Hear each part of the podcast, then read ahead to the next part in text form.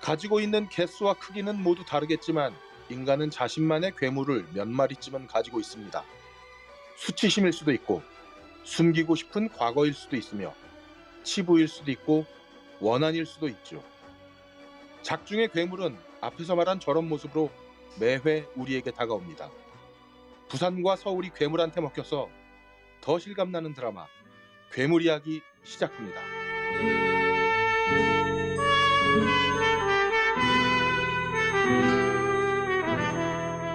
전 세계 청취자 여러분 반갑습니다. 그럴거리입니다.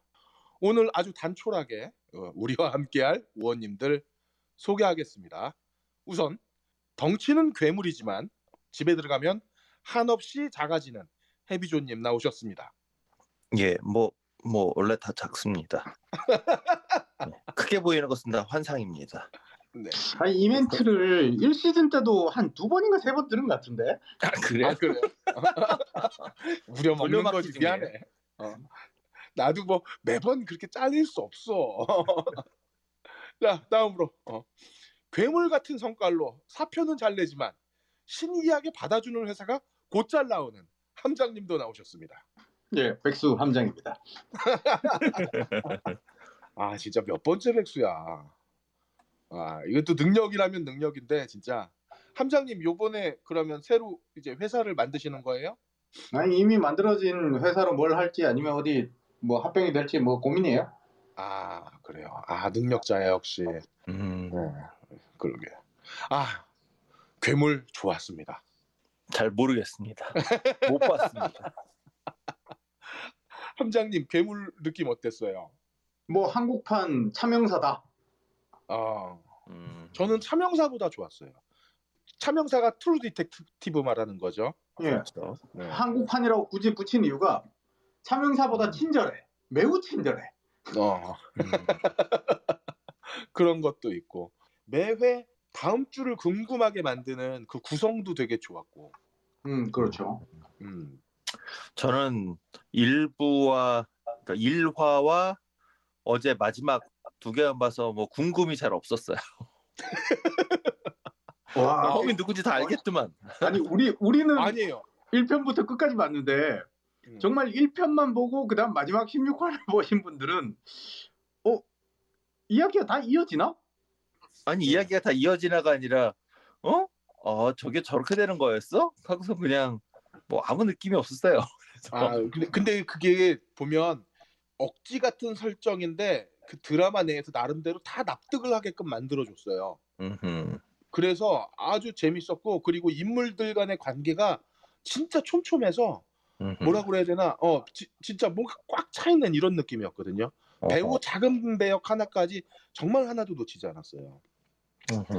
어, 그래서 요 이야기를 좀 하고 싶고 해비조님 제가 한주원 이동식 둘 빼놓고 아무것도 모르겠는데 나는 아유 저 그렇습니다. 게- 어, 아 근데 그게 중요한 게 범인이 중요한 게 아니야. 어 예, 그 범인이 나타나는 과정이요. 그게 15화까지 계속 무엇인가가 발견되고 발견되고 발견되면서 계속 이 사건의 외연들이 확장해 나가는 음. 그것들이 있어요. 그래서 이, 이 네. 드라마는 아마 아마 1편인가 2편에 누가가 중요한 게 아니라고 얘기를 했거든요. 음. 그쵸. 어, 신하균이 그 부분을 딱 짚는데 이거 드라마 좀 본 분은 어차피 권력이 제일 위에 있는 놈이 나쁜 놈이겠지부터 시작해서 뭐 음. 제가 이상한데 뭐 이렇게 해서 제가 범인일 거야 이렇게 떠올리는 건 어렵지 않은데 이 드라마는 누가가 중요한 게 아니라 왜가 중요한 게 계속 나오거든요. 아 맞아. 아하. 아. 이게 그래서 1편과 마지막 편만 보면 누가 아 저놈이 나쁜 놈? 이렇게 끝나기 때문에 잘 몰라요 사실. 잘 와닿지 않아. 아 진짜. 왜 꼭 내가 오늘 그 이야기 할 텐데 오늘 이럴 때만 해비조님이 이렇게 엉성하게 해갖고 오는 거야. 다른 때는 막 꽉꽉 채워가지고 오면서. 그러게요. 아니 뭐 어, 특별한 이유는 없는데 그렇게 됐네 어쩌다 보니. 그러니까 아무튼 매기는 방법도 막 진화를 해. 너무 바빴어요 음 그래요. 어쨌든 우리 괴물 이야기 제가 오늘 준비했으니까 제가 한번 열어보도록 하겠습니다. 아, 우선 괴물의 발단이 되는 곳 있죠. 지방에 어느 한 마을이 있습니다. 그 마냥 한적할 것만 같은 마을에 어 그리고 아주 뭐 대소사라고 해봐야 뭐 마을에서 숨어서 고스톱을 치던가 정신 나간 할아버지가 길을 못 찾고 집에 못 돌아오는 이런 소소한 일만 일어나는 마을에 한 젊은 경위가 전출되어 오죠. 어, 그의 이름은 한주원입니다. 근데 분위기가 심상찮아요. 무언가 목적을 가지고 온 것 같고 그리고 이 사람이 들어오면서부터 이야기가 시작됩니다. 어, 그리고 1편의 마지막은 갈대밭의 시체를 발견하면서 끝이 나는데 사실 1편을 딱 봤을 때 저는 느낌이 어땠냐면 아 그냥 뭐 일반적인 미스테리 스릴러이겠구나라고 생각을 했는데 아 그 마지막에 최백호 노래가 나오는 거예요 OST로 그러면서 애타게 찾아 헤매던 널 스친 건 지난밤 나의 꿈속이었던가 뭐 이런 노래가 나오는데 아 이 가사를 가진 노래가 그 쇳소리가 가득한 최백호의 목소리를 통해서 딱 나오더라고요. 어, 저는 이때까지 우리나라 드라마에서 이렇게 멋있는 OST를 들어본 적이 없습니다. 어, 그리고 계속 회를 이어나가면서 제가 처음 듣는 비비라는 가수, 그 다음에 어, 제가 해비조님을 통해서 알게 된 그리고 너무 좋아하게 된 선우정아 씨. 음, 음. 예. 그럼 뭐 나중에 해비조님이 할 말이 많을 텐데 보지 않고 왔어. 어, 그거 안 봐갖고 뭐. 무슨 얘기를 할지 모르겠지만 예. 어쨌든 아, 이 OST들로 사람들이 그 맛이 갔고 일단 제가 거기서부터 아 이 영화는 내가 끝까 이 드라마는 내가 끝까지 다 봐야겠다라는 생각이 들었어요.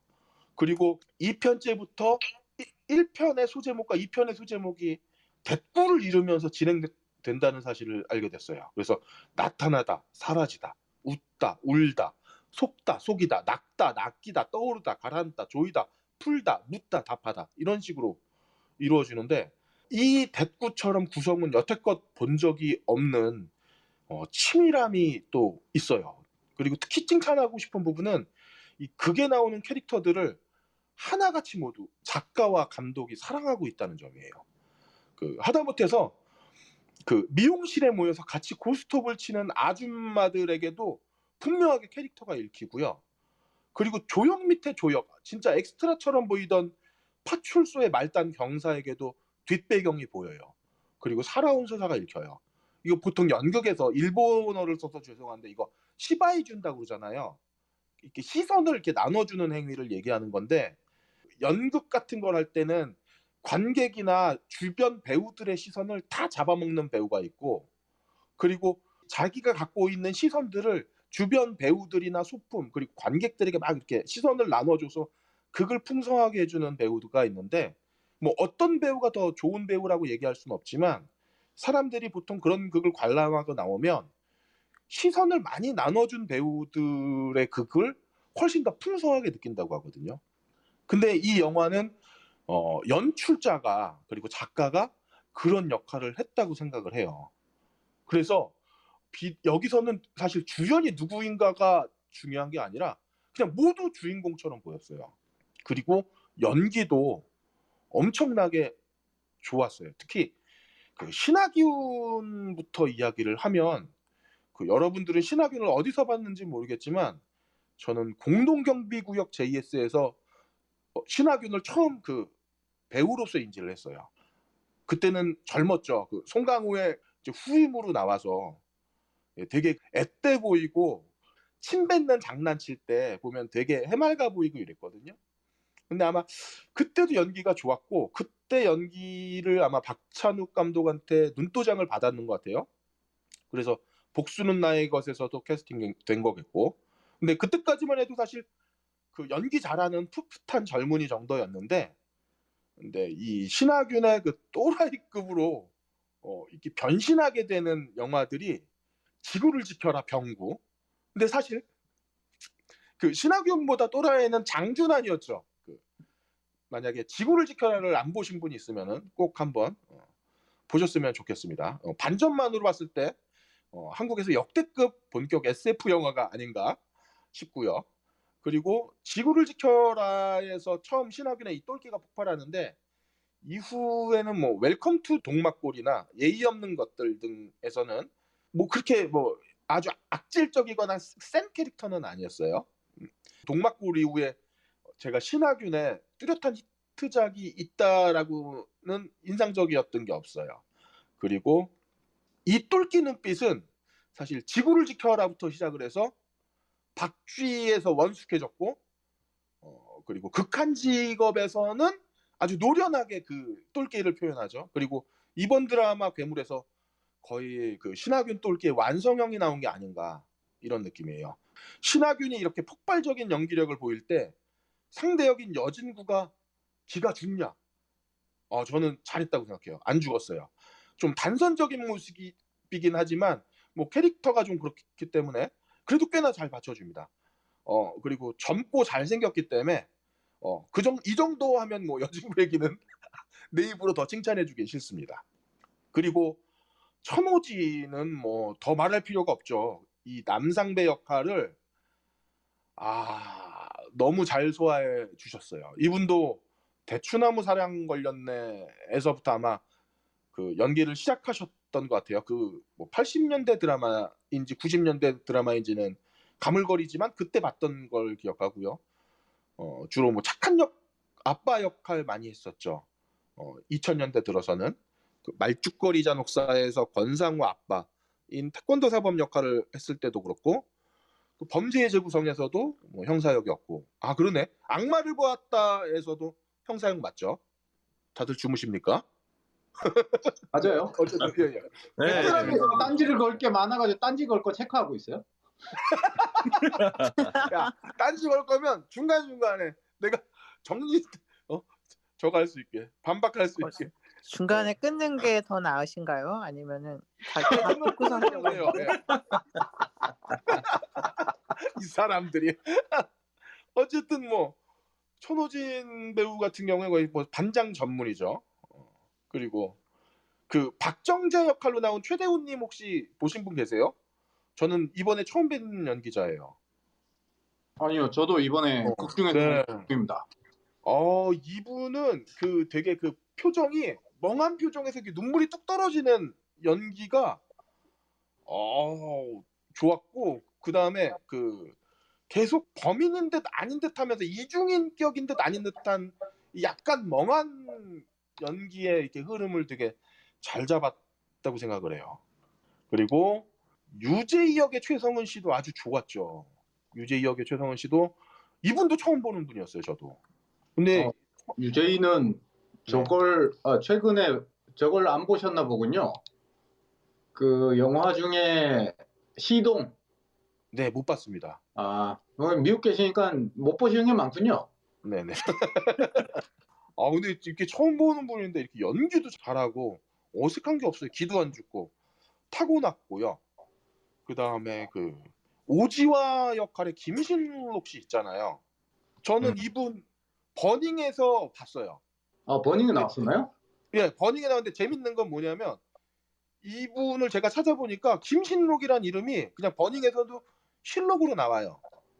음. 그리고 이분이 이창동 감독의 그 소설 중에 녹천에는 똥이 많다라는 소설이 있는데 이 소설의 연극에도 출연하시고 그래서 이창동 감독이랑 무슨 작업에 대한 인연이 있는지는 잘 모르겠지만 음흠. 어 그런 식으로 또 인- 연기가 연결이 되더라고요. 드라마 방법에 나왔습니다. 방법 방법 재밌습니다. 그래요. 아, 아, 그러고 보니 방금 전에 껄림이 찝어준 것처럼 버닝에는 캐릭터가 김신록 배우부터 시작해서 전석찬 배우, 옥자연 배우 전부 다 본인 이름으로 나온 것들이 많네요. 윤대열 네네. 배우부터 해서. 어, 신기한 포인트네. 음흠. 음, 아 저는 그거는 몰랐고 그러니까 저는 그 이렇게 생각했어요. 그 버닝에 나와가지고 실록이란 이름을 받아서 이름을 김신록으로 개명한 게 아닌가 이렇게 생각했는데 그건 아니군요. 개명하기에는 여기 좀 작았다. 노바리님은 혹시 어, 껄림 뭐 네. 얘기 다 하신 건가요? 아니요 아직 남았어요. 근데 나 계속 하려니까 힘들어서. 일단 껄림이 미국 계셔서 못 보신 게 너무 많나 봐요. 어. 최근에 신하균 나온 거 극한 직업 못 보셨나요? 극한 직업? 극한 극한 직업 얘기했잖아요. 아니 최근에 신하균이 뭔가 각인될 만한 그 영화가 없었다 얘기하셔서 아, 그, 아 근데 이제 그 저 똘끼 얘기하면서 극한 직업 얘기를 했죠. 근데 주연은 아 주연이었구나. 어, 죄송해요. 아, 뭐 주연이라 볼 수는 없다 하더라도 뭐 그런 부분도 있어요. 네. 네. 주로 똘끼와 관련된 것들이 많죠. 음. 음. 노바리님은 어떻게 보셨어요? 괴물. 어, 저는 만약에 이 방에서 그 하기로 했던 게 아니면 네. 어, 한 3, 4회쯤에 3, 4회쯤에서 결국 포기하고 나가 떨어졌을 것 같아요. 아, 아, 물론 끝까지 다 야. 보셨어요? 끝까지 다 봤죠. 그리고 와. 끝까지 다 보고 난 다음에는 보기를 잘했다라는 생각이 들지만 사실 이 드라마가 3, 4회까지 해서 정말 사람을 보는 사람 저는 너무 힘들었어요. 예, 엄청 거기서 3, 4회에서. 보는 사람을 지디기는 그런 느낌이 있어요. 그런 것뿐만 아니라 이게 이제 좀 약간 이 드라마의 굉장히 특이한 어떤 구성과 이야기 자체의 어떤 그 부분인데 그거는 이따가 함장 아 저기 뭐야 그 저기 껄림 얘기 다 끝나시면 그냥 덧붙이는 식으로 그냥 제 감상을 조금 말씀을 드릴게요. 예. 뭐 사실 더할 것도 없어요. 뭐 준비해 오신 게 다인가 봐요. 걸리면 네, 노바리님 이제 얘기해 주시면 돼요. 저는 이제 아, 지금부터 네. 제가부터 할 거는 좀 그 제 좀 사견이랑 좀 우기는 얘기라서 아, 지금, 뭐- 지금까지도 충분히 웃긴 것 같은데. 왜 저도 그냥 사견인데요. 저는 그러니까 네. 이 드라마가 처음에 특히 이제 되게 힘들었던 이유는 이렇게 조금 약간 윤리적인 부분이에요. 그러니까 뭐냐면 피해자를 계속해서 의심하고 그럼으로써 그 피해자한테 피, 그러니까 그 피해자 그리고 이렇게 피해 생존자 유, 유족들 유가족들한테 계속해서 이제 의심하고 그런 식으로 이제 그 몰아가고 하는 것이 2차 가해가 되는 그 상황에 시청자인 내가 굉장히 강제로 그 2차 가 2차 가해에 그 참여를 해야 된다라는 사실이 음. 너무 고통스러웠어요. 어 이게 사실 뭐 이렇게 되게 많은 이렇게 스릴러물 특히 연쇄살인 뭐 이런 데서의 설정이 사실 범인은 항상 그러니까 그 범인이 오히려 이렇게 되게 그 낯선 사람일 경우가 좀 드물죠. 특히 이게 드라마에 이 스릴러에서 장르화된 공식으로는 그리고 실제 사건들에서도 제가 알기로는 뭐 예를 들어서 여자가 죽었을 때 그 남편, 뭐 가족, 아버지 이런 사람이 범인인 경우들이 왕왕 있기는 합니다. 어, 뭐, 근데 이제 그거는 이제 수사를 하시는 분들이 개별 사건에서 사실은 이제 그 워낙에 좀 뭐 수상한 점이 많고 뭐 이럴 때 이제 그 가족을 특정을 많이들 하시겠지만 이게 사실 뭐 물론 그런 경우들도 있지만 그러나 이제 유족들은 기본적으로 엄청나게 엄청난 사건들을 겪고 상실을 겪고 굉장히 고통스러운 상태의 사람들인데 거기서 신하균은 심지어는 되게 부실 수사에 또 강압 수사로 용의자로 잡혀갔다가 그 풀려난 다음에 거의 20년 동안 계속 그 마을에서 의심을 받고 사실 보이지 않는 대놓고 혹은 뒤에서 계속해서 손가락질을 받는 인물인데 그걸 지켜보는 것도 힘들지만 이 드라마 자체가 되게 의도적으로 시청자들한테 그걸 또 하게 만들고 있잖아요. 그러니까 일부러 그렇게 계속 편집을 하잖아요. 그러니까 저는 그 손가락 그 2회 말에서 손가락 갖다는 게 정말 시겁했거든요. 그리고 음, 심지어 그 이 드라마가 시작하기 전에 예고편을 할 때 드라마 시작 그러니까 그 1회가 시작할 첫 방송하기 전에 예고편에서도 사실 이 신하균이 굉장히 이상한 사이코이고 연쇄살인범인데 마치 주변 사람들을 모두 다 잘 속이고 경찰에 남아 있는 것처럼 보이게끔 편집을 했었어요. 그러니까 제가 예고편을 봤었으니까. 그래서 아까 뭐 흔한 그 진짜 정말 사람 미치게 하는 연쇄살인범 유유히 뭐 이런 사람과 거기에 대적하는 너무나 이렇게 좀 나약하고 뭐 이런 초짜인 경찰 구동가 해서 그렇 그렇게 이제 예고편을 보고 그렇게 생각이 들어서 약간 식상하다 그러고서 이제 안 보고 있었던 거거든요. 네. 그렇게 해서 계속 그 보는 사람으로 하여금 2차 가에 동참을 하게 만드는 그것이 너무 힘들어서 꾹꾹꾹 버 그렇게 저는 결국은 자체 스포일링을 당했습니다. 그래서 찾아봤어요. 너무 힘들어서. 제가 계속해서 아까 그러니까 그게 제가 계속해서 신하균을 의심해야 되는 상황. 그 피해자의 유족인데 또 오빠인데 또 계속해서 이제 뭔가 되게 심상치 않은 미쳐 있는 사람 이 사람을 그 의심을 계속 해야 되는데 근데 이제 그 누구죠? 또 우리 남상배 소장님의 말씀에 의하면은 걔 그런 애 아니다라는 어떤 정보는 명, 이렇게 주어지고 하지만 편집은 계속해서 얘를 의심하지 않을 수 없게 만들고 그, 그 와중에 이 한주원은 도대체 근거가 뭔지 모르겠는데 너무 지나치게 확증 편향으로 얘를 이렇게 괴롭히고 있는 것 같고 이 상황에서 나도 의- 계속 이제 뭔가 의심이 되, 되기 때문에 내가 계속 그 피, 그 유족에게 2차 가해를 하고 있다라는 고통이 너무 커서 그냥 재미를 반을 포기를 한 거죠. 스스로 음. 스포일링을 당하는.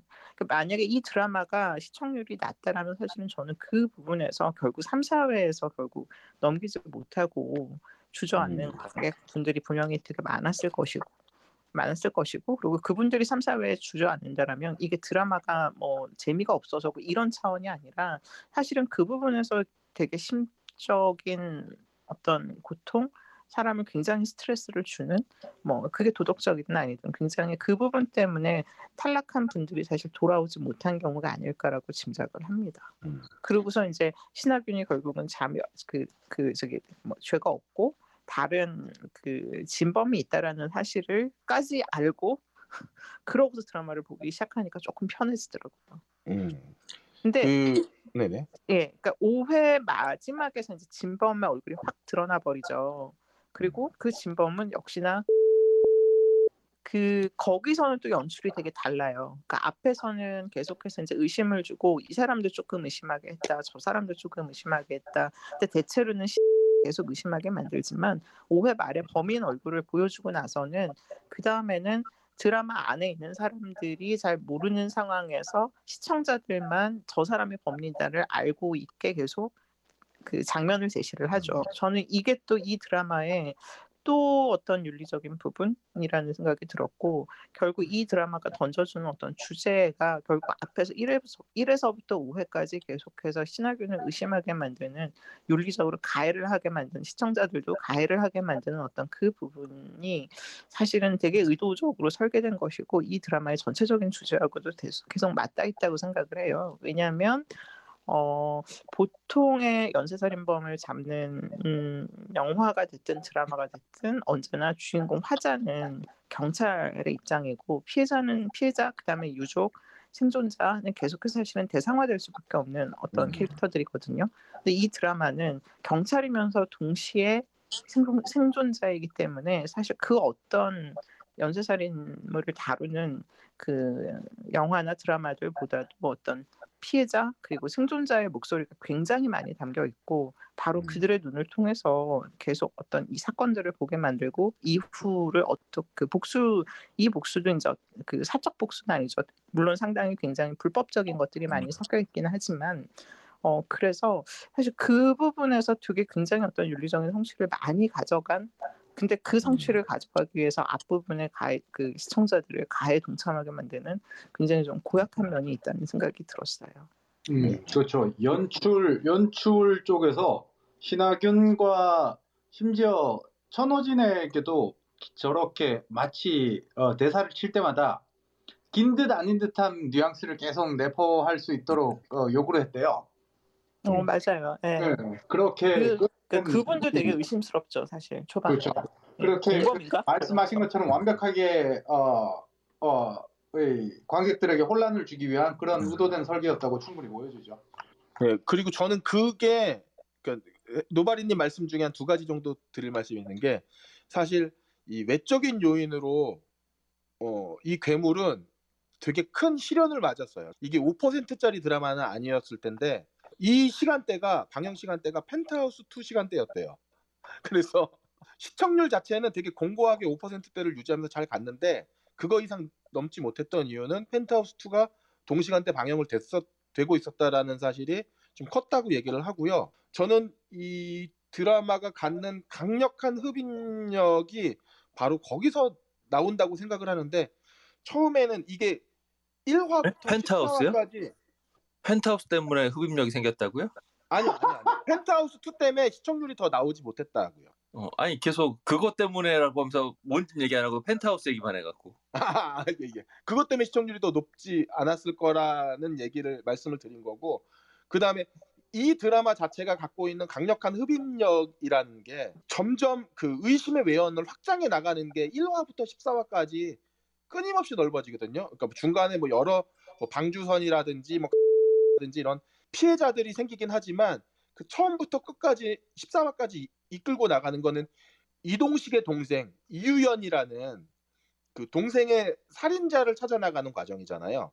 이동식이. 근데 맨 처음에는 한지원이 이동식을 의심을 하고 이동식은 박정재, 뭐 오지훈, 황광영, 그다음에 남상배 뭐 이런 식으로 그리고 강진묵 뭐 나중에는 뭐 이렇게 최종 말단까지 이렇게 끊임없이 외연을 조금씩 확장해 나가면서 이유연에 대한 그 살인의 동기 어, 그리고 그 과정 그리고 진짜 이루어진 사실에 이르기까지 계속 추적해 나가는 그 단계별로 확장되어 나가는 그런 플롯이 매우 촘촘했다. 근데 그런 부분에 있어서 어, 초반에 그 노바리님이 말씀하셨던 윤리적인 문제 이런 것들은 어쩔 수 없지 않았던 거 아닌가. 그래서 저는 충분히 이걸 납득했다. 노바리님처럼 이렇게 제가 감수성을 갖지는 못해서 그런 건 있었겠지만 그런 거를 인지하지 못할 정도로 저는 그거에 몰입해서 봤기 때문에 그런 차이가 있지 않나 노바리님과는 입장에서 예, 그런 아니, 저는 그게 앞부분에 그게 단, 이 드라마의 단점이고 나쁜 점이라고 말씀을 드리는 건 아니에요. 다만, 음. 그러니까 우리가 특히 이제 연쇄살인을 다루는 다루는 어떤 스릴러물에서 사실 그, 그 근래 이제 제가 조금 더 윤리성에 대해서 고민을 좀 많이 하고 있거든요. 네네 그 예전에 그러니까 우리가 살인의 추억이 처음 나왔을 때 그게 벌써 몇 년 됐죠? 벌써 이렇게 좀 오래된 영화가 돼버렸어요. 살인의 추억이. 20년 됐습니다. 그때 네, 근데 그 살인의 추억이 나왔을 때도 이제 그 어떤 범죄 재현성, 유족을 배려하지 않는다, 뭐 아니다, 뭐 이런 식의 논란이 좀 그러니까 되게 착취를 한다라는 어떤 그 비판이 있었어요. 사실 그 영화 자체가 살인의 추억 자체가 그거를 비판을 하죠. 살인 사건이 났을 때 이제 찌라시들이 엄청나게 되게 자극적으로 선정적으로 보도를 하고 그래서 그 마을의 변태 아저씨 한 명 이제 범인 범인 용의자라고 잡아냈던 그 아저씨가 그 얘기를 하잖아요. 굳이 대사를 되게 길게 얼, 얼마나 선정적으로 묘사를 하는지 모른다. 뭐 팬티 색깔이나 이런 것부터 해서 그 저널리즘을 이제 비판을 하고 드라마가 그리고 아 영화가 그리고 그 저는 그 영화 그 봉준호 감독이 살인의 추억을 만들 때도 굉장히 사실은 아직 그 계시는 지금도 계시는 그 유족들을 사실 굉장히 조심하고 배려했다고 생각을 해요. 근데 그때 그 신의 21에 굉장히 살인의 추억을 격렬히 비난하는 그 비난의 글이 실렸던 거를 기- 여전히 기억을 하거든요. 그 글이 그, 그 글을 썼던 분이 당시 이제 밥꽃냥이라는 다큐멘터리를 만드셨던 감독님이셨고 저는 그때 동의를 하지 않았어요. 그 살인의 추억이 오히려 그 사건을 또 그런 식으로 착취를 한다라는 비판에 도- 전혀 동의하지 않았고 오히려 되게 조심스러웠다라고 생각을 하는데 근데 이제 우리의 윤리성이라는 게 또 시간이 지나면서 계속해서 사실 조금 더 섬세해지잖아요. 그래서 음. 좀 시간들이 지나고 지나고 지나고 보니 그 당시에 굉장히 봉준호 감독은 엄청나게 섬세하게 조심 그 배려를 한 것이 맞지만 그럼에도 불구하고 당시 어떤 우리 전체 사회의 한계성이죠. 그것 때문에 역시나 살인의 추억이라는 영화가 그 사건 시- 심지어는 실제로 존재하는 현실의 사건이었는데 그것을 일종의 그냥 스포츠로 만들어 버려 버린 어떤 결과적으로 음. 스포츠가 돼 버린 그러니까 그 영화가 흥행을 하고 난 다음에 살인의 추억이 흥행을 하고 난 다음에 사실 전 국민이 그 화성 범인 얘가 범인이다. 제가 범인 잡기 추리 놀이에 빠져들었잖아요. 스포츠가 될수 있잖아요. 그 어, 화성 사건을 널리 알리고 다시 상기를 시켰다라는 어떤 그 미덕이 있음에도 불구하고 어떤 면에서는 사실 이 장르의 어떤 특성상에서 그런 부분들을 그 시대의 한계를 굉장히 많이 그 넘어서는 성취를 했지만 그럼에도 그 한계는 20년 정도가 지난 다음에 보니까 아 그래도 역시나 한계가 있긴 있었구나 하는 어떤 그런 거를 뒤늦게 음. 20년이 지난 후에야 이제 보게 되는데 뭐 작년인가요 재작년인가요 그 개봉을 했던 암수살인 같은 영화들의 경우는 사실 훨씬 더 이렇게 네. 되게 좀 어. 되게 이렇게 진전된 윤리성을 보여주거든요. 그러니까 충분히 피해자들을 그러니까 그 어떤 그 가해를 한 놈을 영웅으로 그리지 않고 진짜 이상하고 찌질한 나쁜 새끼로 그리죠. 그냥 나쁜 네. 새끼로 그리는 게 아니라 무서 그래서 무섭고 뭔가 이렇게 좀 경원시해서 올려다보게 되는 존재가 아니라 되게 한심하고 찌질한 새끼로 그리고 그걸 또 주주연이 되게 한심하고 찌질하게 연기를 하잖아요. 네. 그 거기서 어떤 성취되는 또 윤리성이 있어요. 그러면서 이제 어떤 피해자 한 명한 명의 서사들을 충분히 보여준다라는 어떤 그런 이제 그 성취 훨씬 나아간 성취.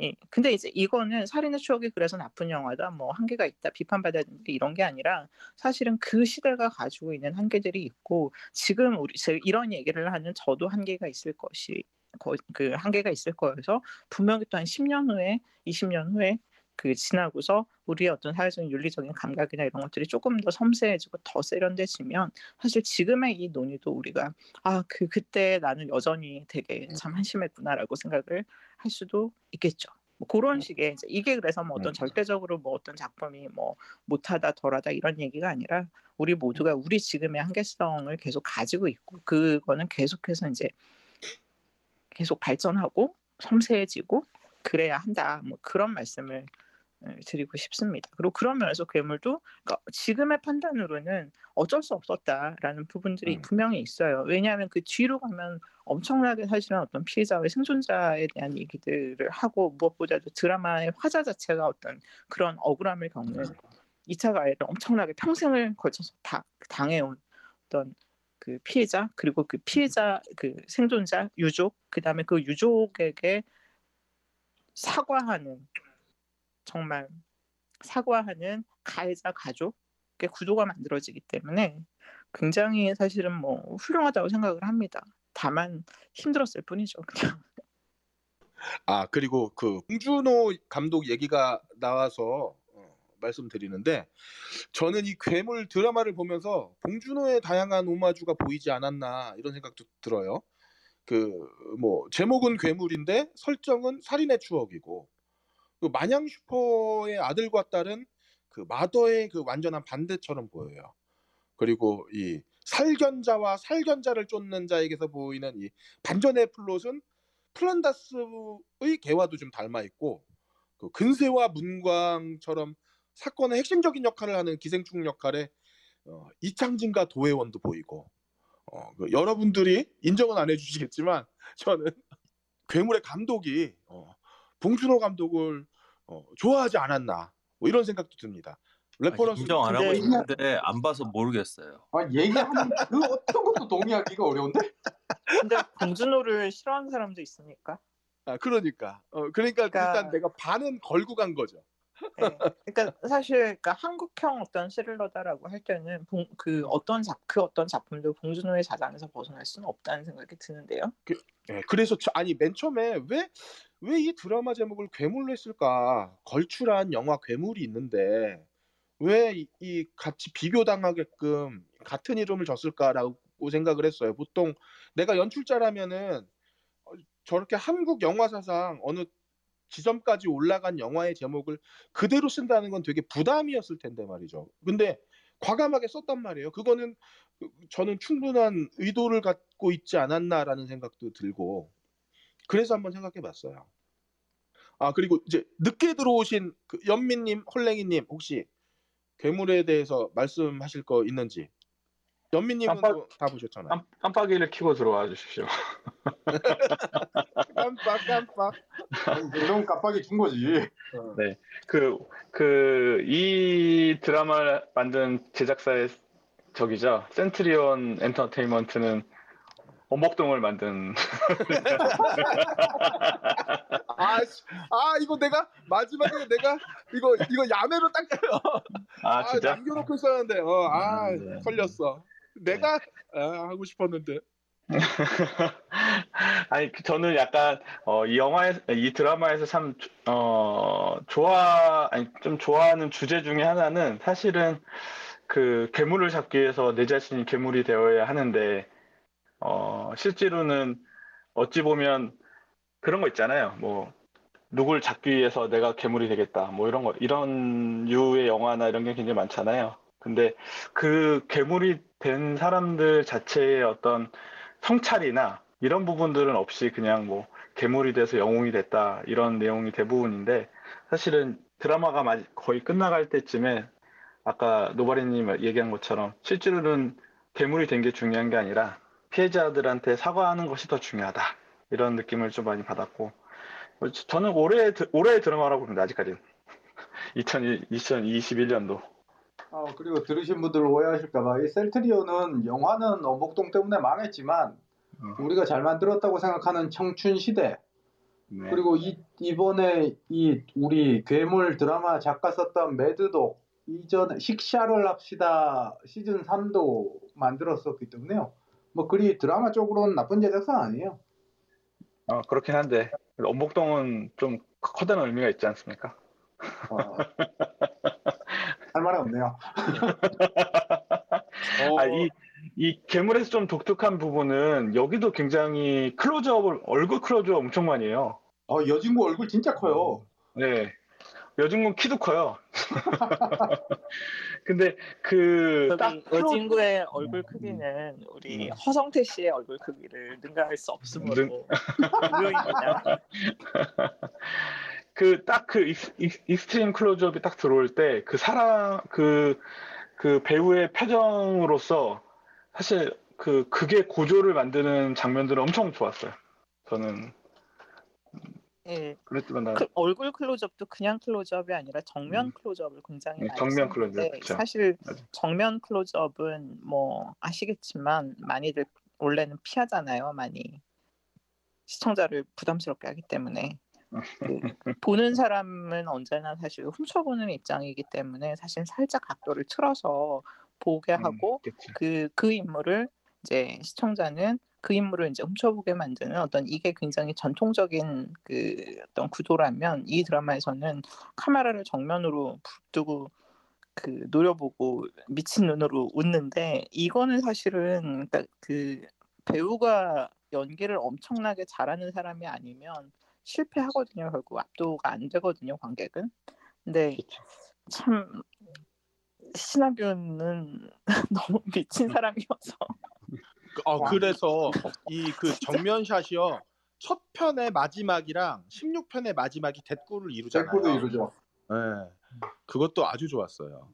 아, 맨 네. 처음에는 예, 신하균이 미- 진짜 미친 놈이 돼서 이그 눈 두덩이라고 그러지 눈 두덩까지 빨개진 상태에서 그 진짜 살인범처럼 웃고 16편에서는 이렇게 사람 좋은 모습으로 이렇게 웃는데 맞아요. 예. 아, 진짜 신하균만이 연기 잘하는 배우는 저게 차이가 나는구나. 그러니까 그 네네. 클로즈업도 짧은 시간이 아닌데 그 클로즈업을 받아 카메라에 그 클로즈업을 받아내는 것도 대단하지만 네. 이럴 때 그 정말 어 진짜 너무 무섭지 않나요? 그럼 그, 와, 맞아요. 그 와중에 신하균의 치열은 정말 아, 곱더군요. 내일 모레 마, 나이 50인데 저도 쫄았어요. 네, 네. 근데 16회에서는 진짜 어쩜 그- 저렇게 사람이 순하게 웃을 수 있을까 싶은데 그것도 좀 사기 같고 왜냐면 머리를 깎아서 그래 머리를 깎아서 약간 좀 광기가 있어서 사실 눈빛이 약간 도른자의 눈빛이라 그래서 네. 역할들이 항상 이제까지 좀 그래 왔잖아요. 순한 역을 맡은 적이 그렇게 많지가 않은데 아유 참 정말 순하고 예쁘게 웃으시더라고요. 아, 그리고 저는 아까 전에 연민님이 말씀하신 그 2021년 최고의 드라마라는 말에 동의하지 않는 게 만약에 그 최백호가 없었다면 저는 이걸 2021년 최고의 드라마라고 얘기하는데 동의했을 거예요. 근데 저는 OST에 최백호가 들어오면서 어, 이건 21세기 최고의 드라마다. 이렇게 말하고 싶습니다. 장담하지 마십시오. 아직, 아직 21세기야 80년이 남았어요. 아니, 아직까지는. 무슨. 얘기를 지금까지. 아니 그리고 진짜 아, 드라마들을 너무 잘 만들어요. 미친 것 같아. 그러니까 우- 우리가 이렇게 싹 잊어먹고 지금 뭐 이러지만 사실 한 불과 올해 하반기 돼서 또 어떤 미친 드라마를 보고 아 올해 최고다라고 하게 될지 몰라요.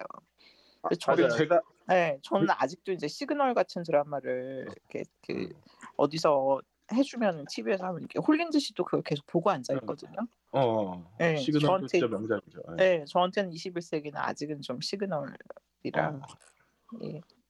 이, 이, 이, 이 시간대 다음 드라마가 언더커버인데 BBC 드라마 리메이크입니다. 어. 아, 그리고 저는 이거에 부작용이 하나 있어요.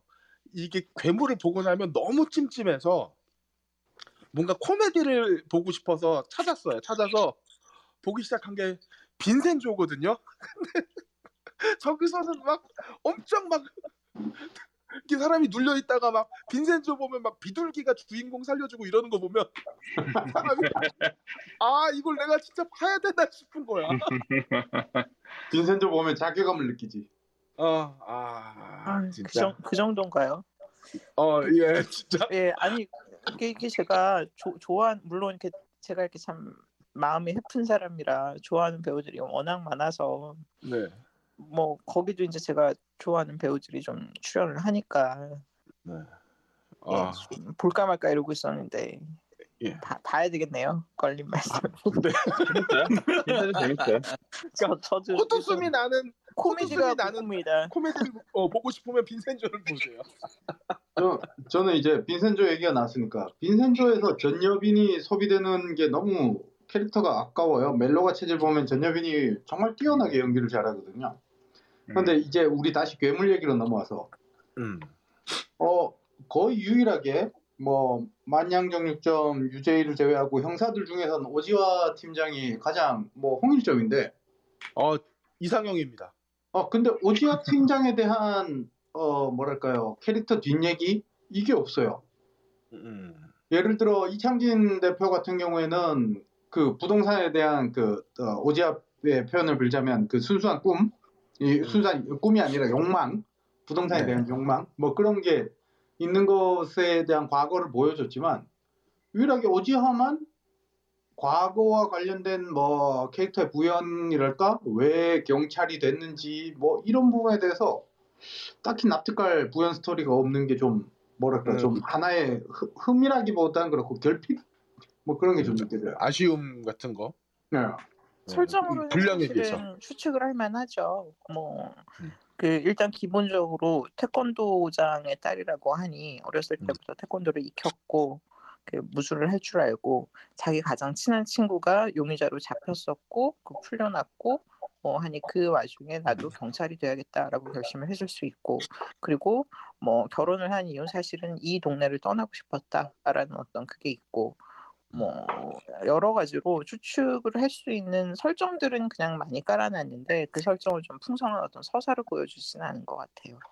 그러고 보면 음. 왜 예를 들어 하다못해 조길구한테까지도 그 단독 씬들이 있는데 오지화한테는 그게 좀 없었기 때문에 좀 아쉬움은 있죠. 근데 그, 네. 그게 그그 좀 그런 생각도 좀 드는데요. 그 드라마에서 다들 좀 사람들이 미쳐 있거나 사실 나사가 하나씩 끊어져 있거나 정신줄이 하나씩 끊어져 있는 사람들인데 아니 그렇잖아요. 이게 비하가 아니라 사실은 좀 굉장히 많이들 사실은 오랫동안 되게 정신적으로 되게 문제가 있는 사람들의 음. 얘기인데 그 오지화만 좀 정상이어서 그런 게 아닐까요? 그- 아니 그 저 왜그 저기도 있잖아요. 상대적으로 건강한 사람이어서 그, 그 황광영 경이도 있었고 그 왜 순경이었던 오지훈 순경도 좀 착한 사람이었고 그 둘은 뭐 정상이었으니까. 어, 껄림 네, 너무들 칭찬 일색이셔가지고 네, 해방 좀 하려고요. 네, 네, 그 일단 저는 3화까지 봤는데 네. 어 지금 그 말씀하시는 내용 전체가 다 동의가 되긴 하는데 네. 그 장면에서 그 이벤트로 넘어가는 부분들이 좀 많이 느려 보여요. 음. 그러니까 이 오히려 몰입하는데 그 중간에 한 번씩 브레이크가 들어가다 보니까 오히려 그래서 사람들이 빨려 들어가는데 좀 어, 방해가 된 거 아닐까 하는 생각이 들고 그 다음에 제가 너무 미드하고 영드를 봐서 그런지 음. 일단 그 에피소드 1은 그 True Detective 원 시즌 네. 그 빌이 좀 많이 나고 음. 그 다음에 살인자가 이제 쭉쭉 나오고 있는 부분에 있어서는 그 예전에 질리안 앤더슨 나왔던 더 폴이라는 그 영국 드라마 있거든요. 네. 그 넷플릭스도 있는데 그래서 음. 그런 쪽에 이제 그 풍경이 좀 많이 나와가지고 음. 요거를 좀 그 현재 15화죠. 16화까지 다 나왔습니다. 아 16화죠. 그래서 한 10화 정도로 혹시 편집해서 했었으면 음. 어, 확 몰입해서 한 번에 그냥 다 끝내고 끝나고 하면 좋았을 것 같다. 뭐 그런 생각이 들긴 합니다. 그 혹시 어, 방금 이제 그 어, 헐랭이님 말씀하셔서 한국 드라마들이 꼭 16부로 해야 되는 어떤 그 이유가 있나요? 돈 때문에 그런 거 아닐까요? 아, 그게 보통 스케줄링을 그렇게 잡습니다. 이게 아니, 한국 근데- 드라마 제작 예.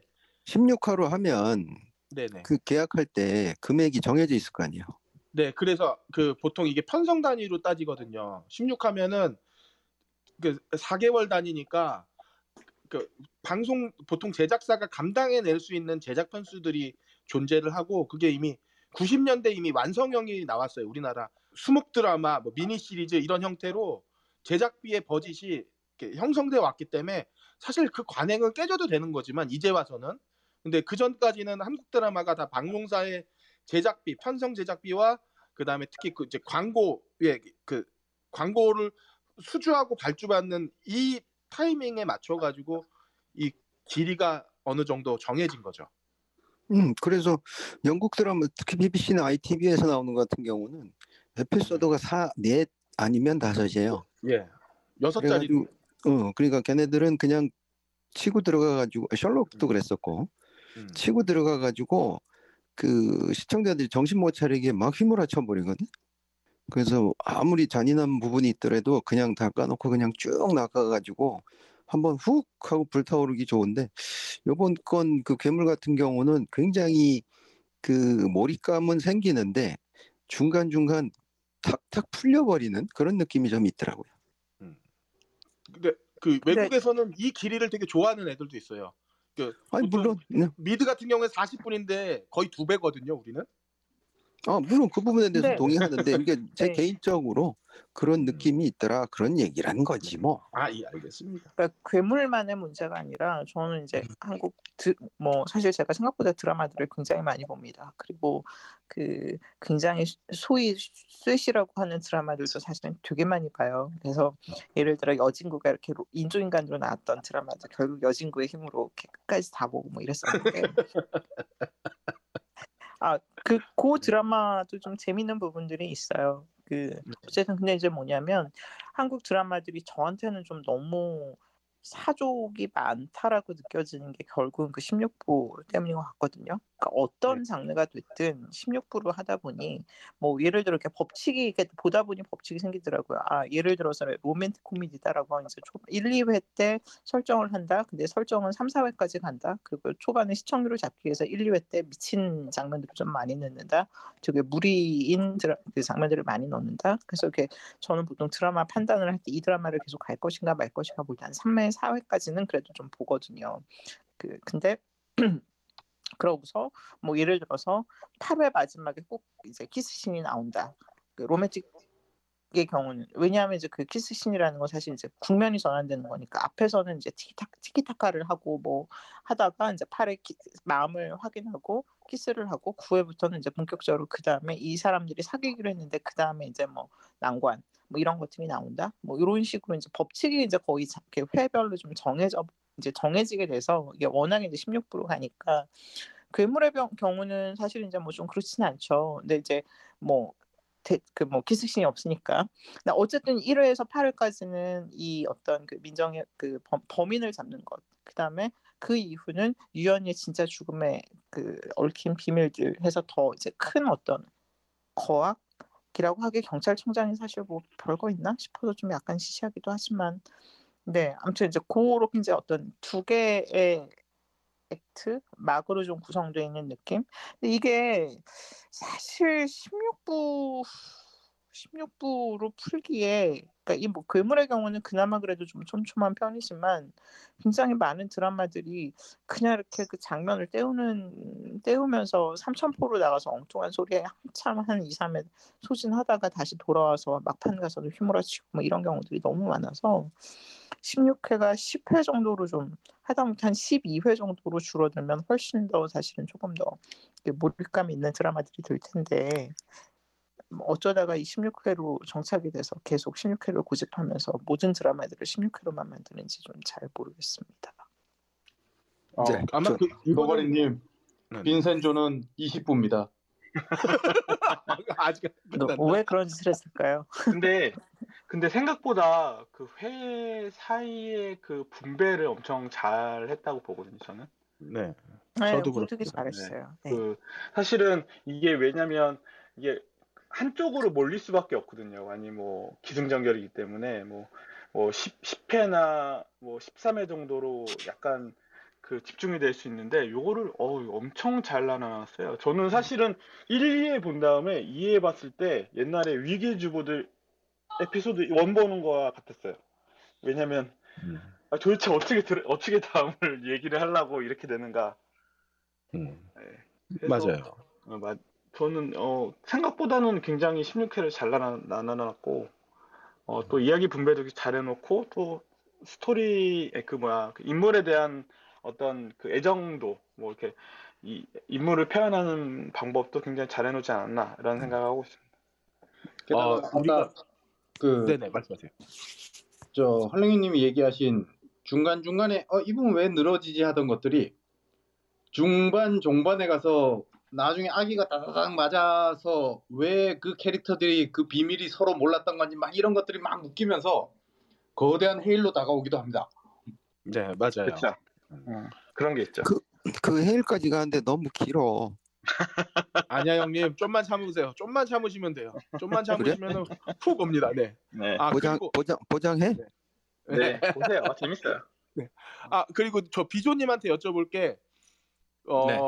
오늘 그 음악 이야기를 해주실 수 있는 분량이 되는지 지금 음악 얘기요? 아, 어, 뭐 몇 가지 얘기할 수 있는 게 지금 16부작 말씀하셨잖아요. 네네.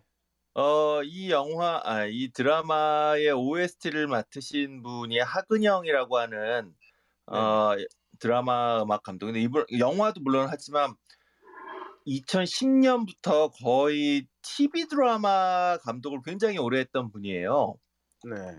그래서 이분이 했던 작업들을 쭉 보니까 물론 뭐 이렇게 시트콤 같은 거1 시트콤 뭐 140부 이렇게 했던 것도 있지만 주로 10부작, 16부작, 12부작, 16부작, 16부작, 12부작, 16부 어 12부작도 많은데요, 우리나라 드라마에? 네 어쨌든 들어오기는 해요. 근데 그러면은 이제 편성이 보통 이제 뭐 단막극이라든지 특집이나 아니면은 뭐 아. 스포츠 이벤트가 있는 경우에는 그렇게 잘라가기도 합니다. 아하. 뭐 그래서 어 16부작짜리 드라마를 굉장히 많이 해오셨던 그런 그 음악 감독이다 라고 하는 거. 그래서 어 제, 사실 뭐 음악이 별로 제가 딸랑 두 회 봐갖고 이렇게 뭐 어떤지 말씀드릴 게 별로 없는데 다만 1화와 16화를 보면서 1화는 아주 전형적인 그 어, 다음에 뭔가 반전이 있을 것임을 암시해주는 그런 되게 전형적인 방식. 그다음에 16부에서는 어 뭔가 굉장히 긴박한 것 같지만 실은 보는 사람들도 이게 그 다 이야기가 풀렸다라고 하는 거를 확인할 수 있는 방식의 음악 뭐 이런 방식이라서 이게 전 되게 음악은 그냥 클리셰처럼 들렸는데 이분 그래서 음악 감독이 누군가 찾아보니까 이분이 정말로 이런 그 클리셰가 딱 있어야만 하는 몇 가지 장르들이 있잖아요. 그러니까 사실 그 좀 전에 말씀했던 뭐 시트콤이라든가 아니면 일 드라마라든가 아니면 뭐 주말 드라마라든가 이런 경우는 이제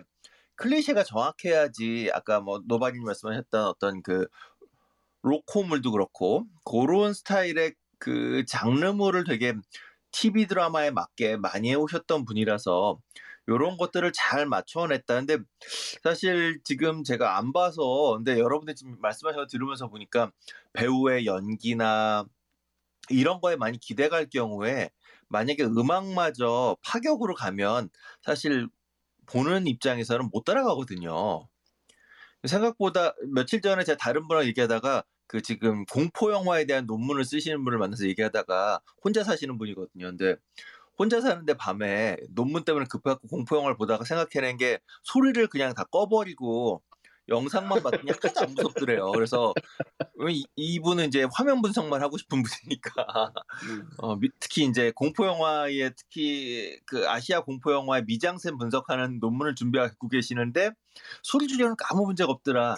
실은 그 그런 지점들이 있거든요. 이게 음악이 되게 튀면 실은 연기가 연기나 연출이 어느 정도 이게 보조가 맞아야 되고 어 뭔가 강렬함을 줄 때 너무 난해해지지 않으려면 음악이라든가 뭔가를 하나를 잡아줘야 되는 이런 게 있는데 뭐 괴물이란 드라마는 음, 제가 안 봐서 전 저도 그 신하균의 좀 전에 말씀하신 1화 끝과 마지막에 머리 잘라서 달라진 것 같은데 어쨌든 그 신하균의 표정이 바뀌는 거 이런 것들은 저도 이제 보면서 느꼈고 근데 그러한 변 극적인 변화 16 1화와 16화 빼고는 중간에 띄어서 모르겠지만 그러한 극적인 변화라고 하는 것들을 어 여러분들이 지금 쭉 그 영진공 우리 위원님들이 계속 어 나는 요런 게 좋고 저런 게 좋고 하는데 그러면서 계속 이감 아 배우들에게 감동하면서 놓치고 있던 것 중에 하나가 배우들의 감동하면서 이 파격을 견디고 가게 해줬던 것 중에 하나는 굉장히 익숙한 음악의 형식이 있지 않았을까라고 하는 게 한 가지 생각이고요. 최백호 씨의 노래 그렇게 좋았어요. 저 노래 들어봤건 노래만 들었거든요. 네. 드라마와 같이 안 봐서 그런가. 아, 그냥 그래. 이 드라마가 이 1편, 아, 두 편씩 대꾸로 이런 제목으로 이렇게 클로징이 되는데, 아하. 금토 드라마잖아요. 토요일 날 마지막에 엔딩이 탁 가면서 최백호 목소리로 딱 너였을까 딱 나오면, 음. 와, 이, 이, 이게 주는 충격이 우리가 계속 이 드라마를 의심하면서 보게 되는데, 이 어. 의심의 끝에 언저리가 이제 처음에 누가 중요한 게 아니라, 과연 저, 어, 저 연기의 배경에는 뭐가 있을까를 계속 궁금하게 만드는 그런 여운이 남더라고요. 음. 그리고 너무 잘 붙었어요. 그 그게 분위기랑 그 쇳소리 나는 최백호의 목소리랑 그 연륜이 그냥 뭐라 그래야 되나 그 사실 그 중간에 효- 음악의 효과나 이런 것들은 잘 기억이 안 나는데 마지막에 그 최백호 목소리가 탁 붙는데 그 붙는 지점이 그 이 드라마를 보면서 느꼈던 감정선이랑 그냥 착 붙어요. 착 붙고 그 다음에 그 다음에 나오는 그 최백호의 그 히트곡 중에 부산에 가면이란 노래 있잖아요. 음. 그게 또 같이 나오는데 음. 3, 4회쯤 가면 와 그냥 그냥 녹아요. 오호. 그렇군요. 이게 제가 네. 드라마를 안 보고 그냥 어, 드라마를 뭐, 뭐, 볼 시간이 없어서 그냥 못 보고선 이 노래는 들어봤는데 별로 이렇게 크게 와닿지 않아서 원래 OST가 그런 거죠. 그렇죠. 그리고 좀 전에 그 껄림이 어, 최백호 씨의 노래는 엄청 잘 들어왔는데 노래 어, 드라마 중간에 음악은 못 느꼈어요. 전 이게 아마 이 하근영이라고 하는 드라마 감독이 네. 굉장히 그런 측면에서 보면 잘 만들어냈다라고 그렇죠. 판단이 되는 지점이고요. 네네. 네, 그리고 최백호 씨의 이 노래는 보니까 그 어, 누구지 저기 찬스 라인이라고 찬스 라인 어 찬스 라인 그 황찬희 작곡가랑 이제 같이 일하는 팀들이 그 드라마 OST 안에 주제곡을 만들려고 특별히 만든 팀이에요 이 팀이 어, 그러니까 작곡- 찬스 라인. 네네 그 찬스 라인이라고 황찬희 작곡가가 만든 주로 이제 드라마의 제, 주제가를 만들기 위해서 만든 작곡 팀이거든요 음악팀 음, 그래서 아마 저 제가 그 모르긴 몰라도 이게 OST 특히 드라마 OST는 다른 영화 음악하고 다르게 드라마 중간보다 보통 이제 드라마가 끝날 때와 시작할 때 흐르는 게 주제가잖아요. 드라마 주제가 말 그대로. 아니면 이 주인공들이 눈, 눈 맞거나. 그렇죠. 네네.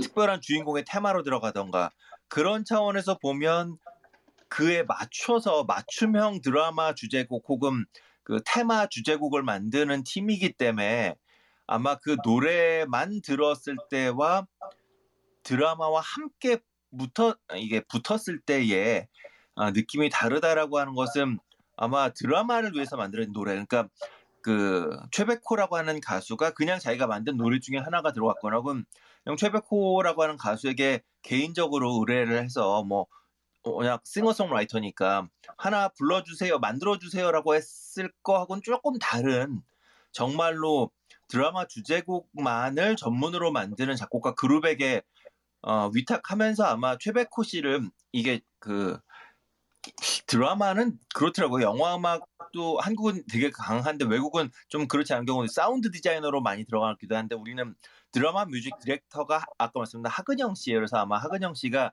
드라마 주제곡을 아예 이 찬스라인에게 부탁을 했고 찬스라인이 그런 차원에서 찾아낸 게 아닐까라는 생각이 좀 듭니다.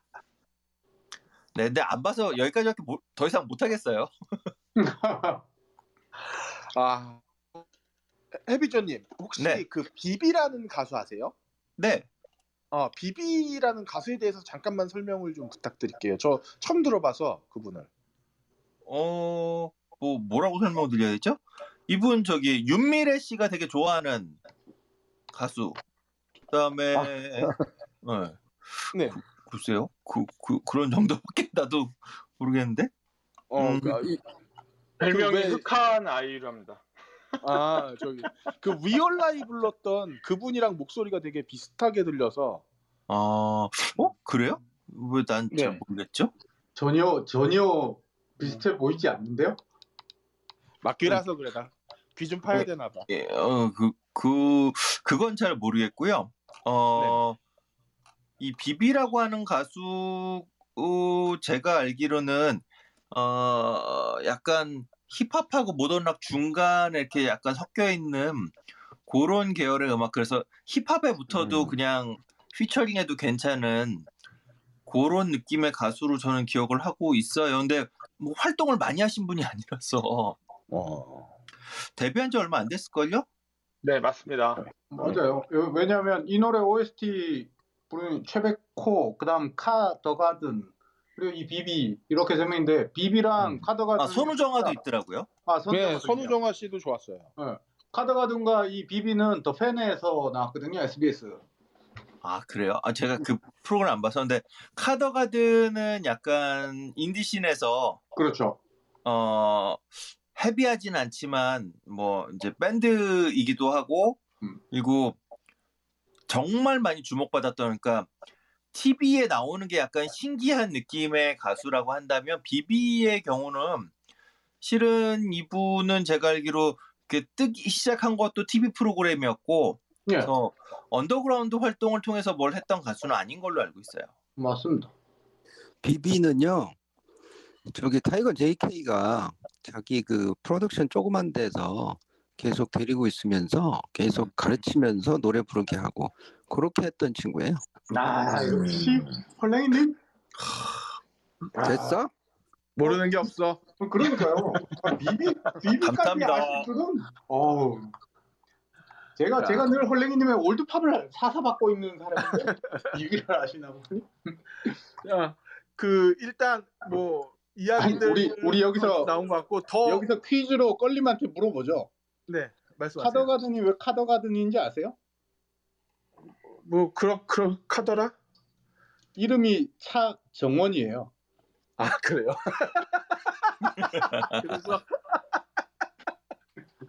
그래서 차씨 중에 미친 놈들 많아요.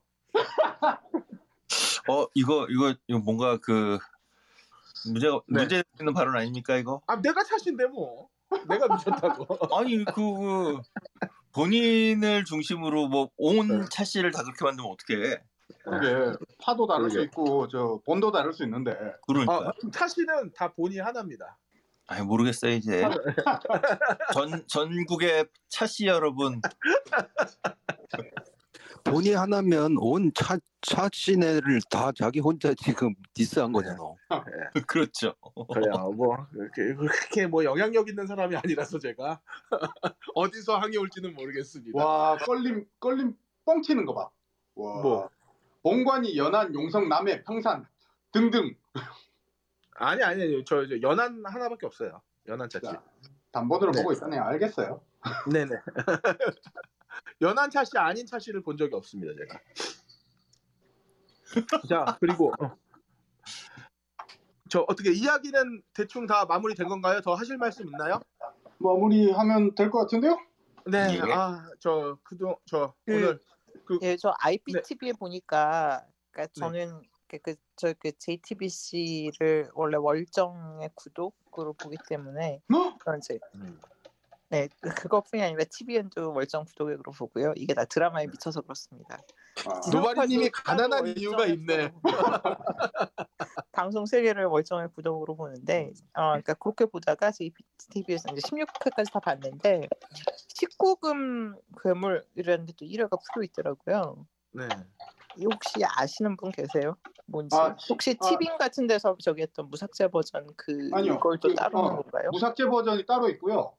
아마 지금 월정액으로 보시는 것들은 재방송이나 연령 커버가 안 되는 것들이라서 그 잘려서 나가는 것들이 있을 텐데 뭐 그렇다고 딱히 심하게 잘리지도 않고요. 무삭제본도 심지어 그 모자이크 처리는 돼서 나와요. 음, 그 괴물이 1, 2회는 19금 저 19세 이상가였어요. 음, 방송할 때도.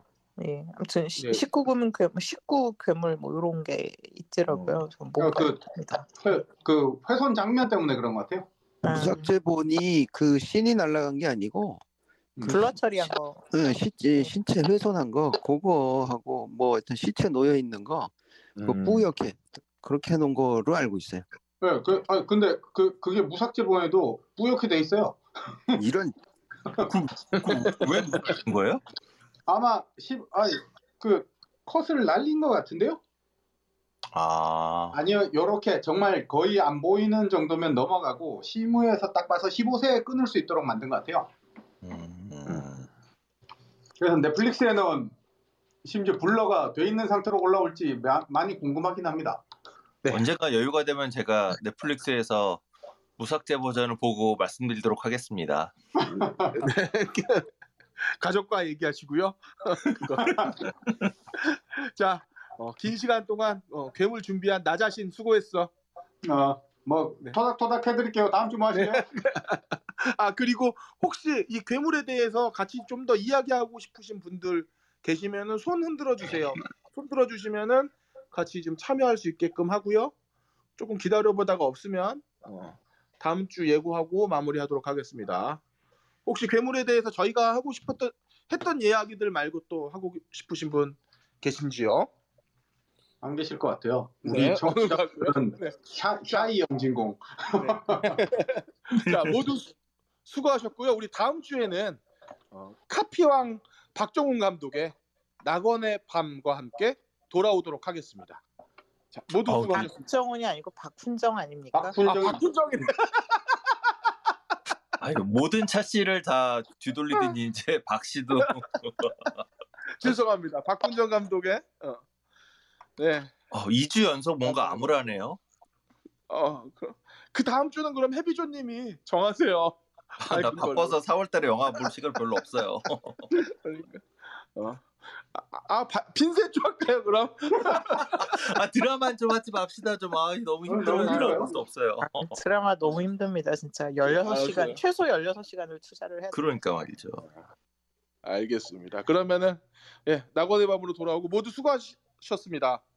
수고하셨습니다. 수고하셨습니다. 어, 될 되세요. 빨리 우리한테는 네. 썬더포스도 있습니다.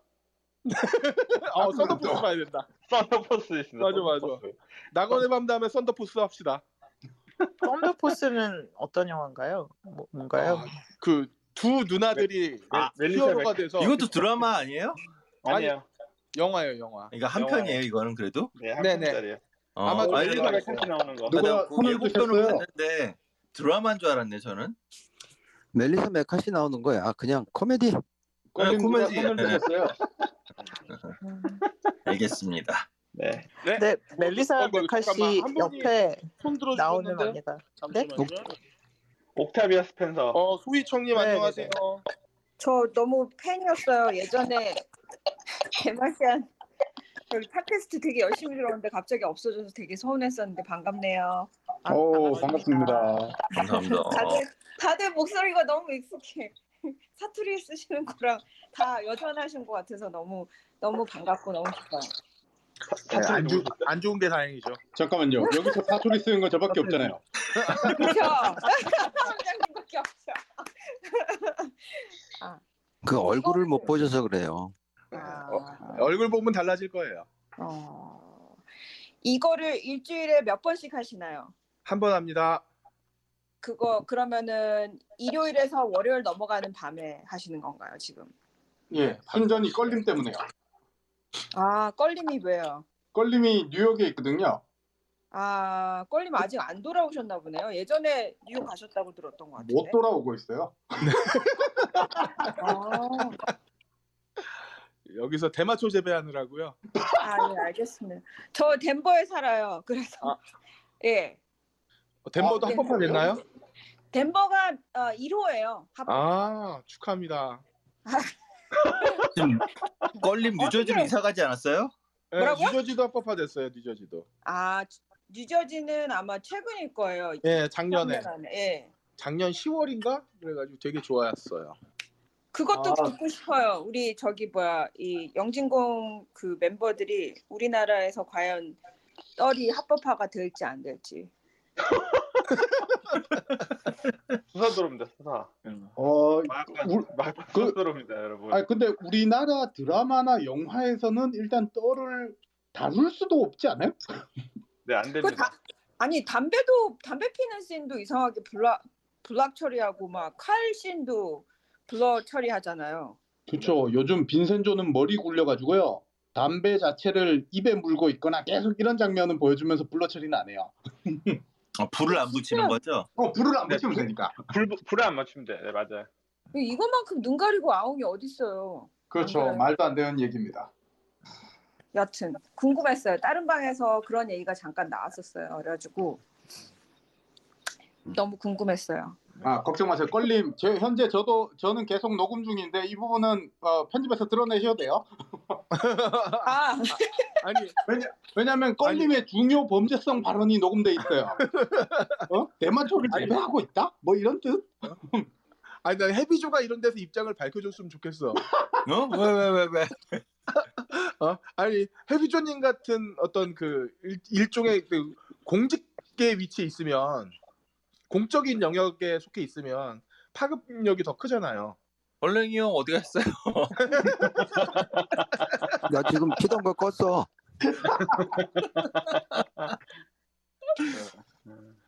나는 뭐 자유로워.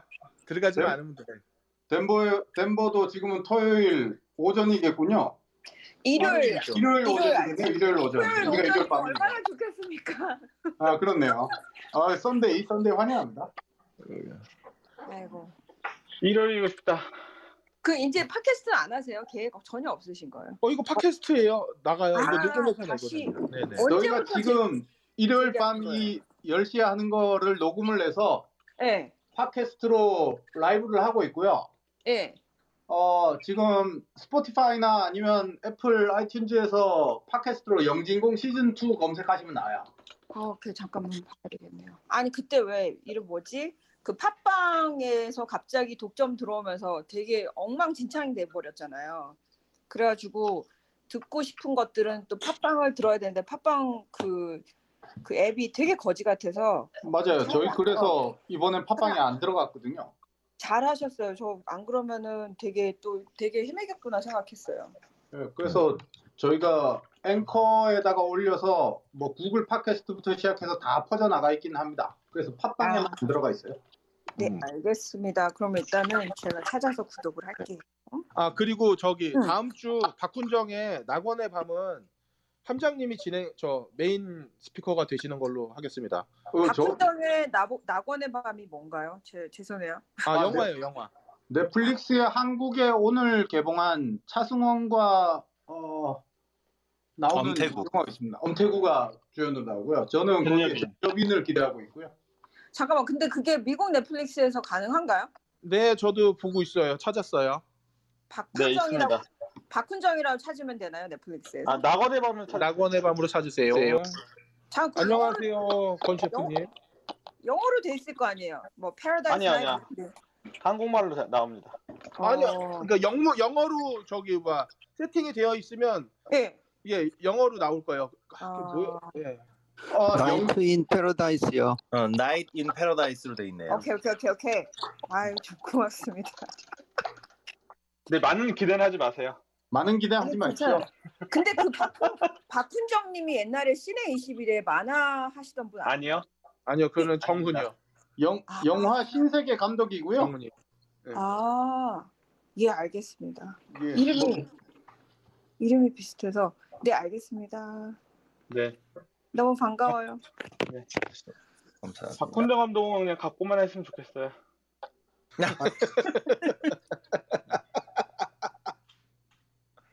왜 그래? 제이님 올라오셨는데 제이님 말씀도 듣고 싶습니다. 식당은 잘 되시나요? 안녕하십니까. 안녕하십니까. 저는 예, 이태원에서 식당을 하고 있고요. 그리고 지금 지금 방송하시는 분들 3분의 2는 왔다 가셨고요.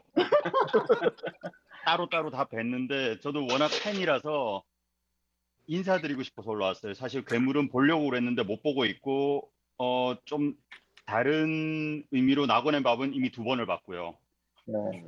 아유 반갑습니다. 반갑습니다. 반갑습니다. 아유, 반갑습니다. 맞습니다. 영광입니다. 이 이분들 다 한 자리에서 지금 뵐 수 있다는 게 어, 영진공 시즌 2는 처음부터 다 들었는데 라이브로도 몇 번 들었고 했는데 그 아시다시피 샤이에서 이게 뭐라고 말씀을 못 드리겠다가 오늘은 좀 전에 소희님도 인사하시길래 덩달아서 저도 인사 좀 드리고 싶어서 올라왔습니다. 반갑습니다. 거- 저 궁금한 게 건셰프님 혹시 저희 그 음질 상태 어떤가요? 좋은데요? 아니, 솔직히 아니. 라이브는 이제 그럴 대로 들을 만한데 팟캐스트로 올라오는 거에는 노이즈가 좀 많습니다. 예, 그쵸. 아, 예. 이게 노이즈가 처음에는 제 그 에어팟의 문제인가 싶어서 AS 센터까지 가야 되는가 보다 했었는데 아 진짜 농담 아니고 그랬었는데 다른 걸 들을 땐 괜찮아요. 그러면 여기에 문제라는 거거든요. 음, 음. 음, 사실 제 목소리는 편집이 되겠지만 이거를 누가 편집하는지도 알거든요. 직접 얘기를 할 걸 그랬나? 아, 내, 내, 내가 엔지니어가 아니라서 그래요. 배워도 아니, 근데 보면. 어떤 날 녹음분은 좀 괜찮은데 네네. 특히나 지난 지난주 녹음분이 좀 더 지직거리더라고요. 음. 꼴님 내거 소스로 안 써요? 아니 뭐 바- 이렇게 여러 개 또- 근데 바- 똑같아요. 내 거 쓰나 함장님 거 쓰나. 뭐 일단 오늘 오늘 제 거 쓰니까 해봅시다. 그래서 만약 괜찮으면 함장님 걸로 계속 쓰는 걸로. 음, 솔직히 알겠어요. 라이브가 좀 더 낫습니다. 네. 그죠? 이 라이브가 얘네 어, 클- 클럽하우스 기술력이 괜찮은 것 같아요. 음, 음. 근데 이게 소스를 받아서 들어보면 어디선가 들어오지 들어본 적이 없는 우리가 얘기할 때는 못 들어본 잡음들이 계속 나와요. 그게 어차피 외부에서 음원을 따지 않으세요? 예, 그 네. 저 라인 입력으로 봤죠.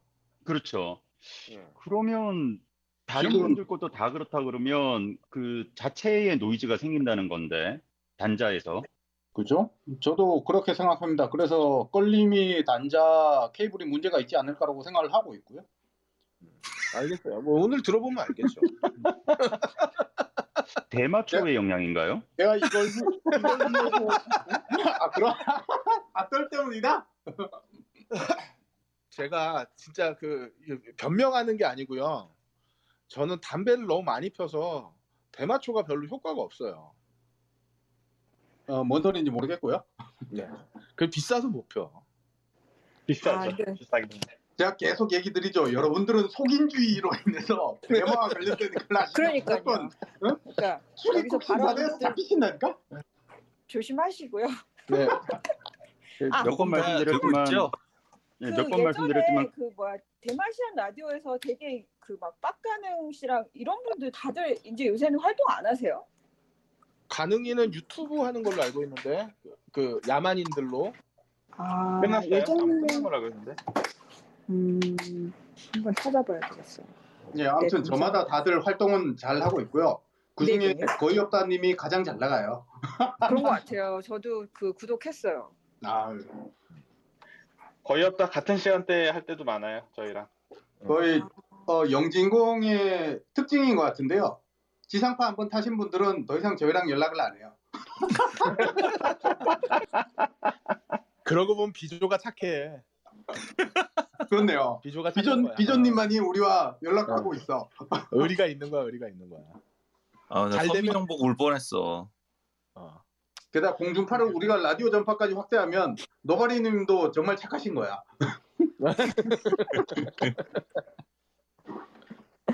아 그렇군요. 그러게. 아무튼 아, 긴긴 밤 여러분 감사드리고요. 네. 예, 즐거웠습니다. 수고하셨습니다. 네, 감사합니다. 좋은 밤 되시고요. 좋은 밤 되세요. 다음 주에 봐요. 수고하셨습니다. 네. 네, 고생하셨습니다. 다음 주에 나그네 밤 하실 말씀 많을 겁니다 아마. 함장님 부탁해요.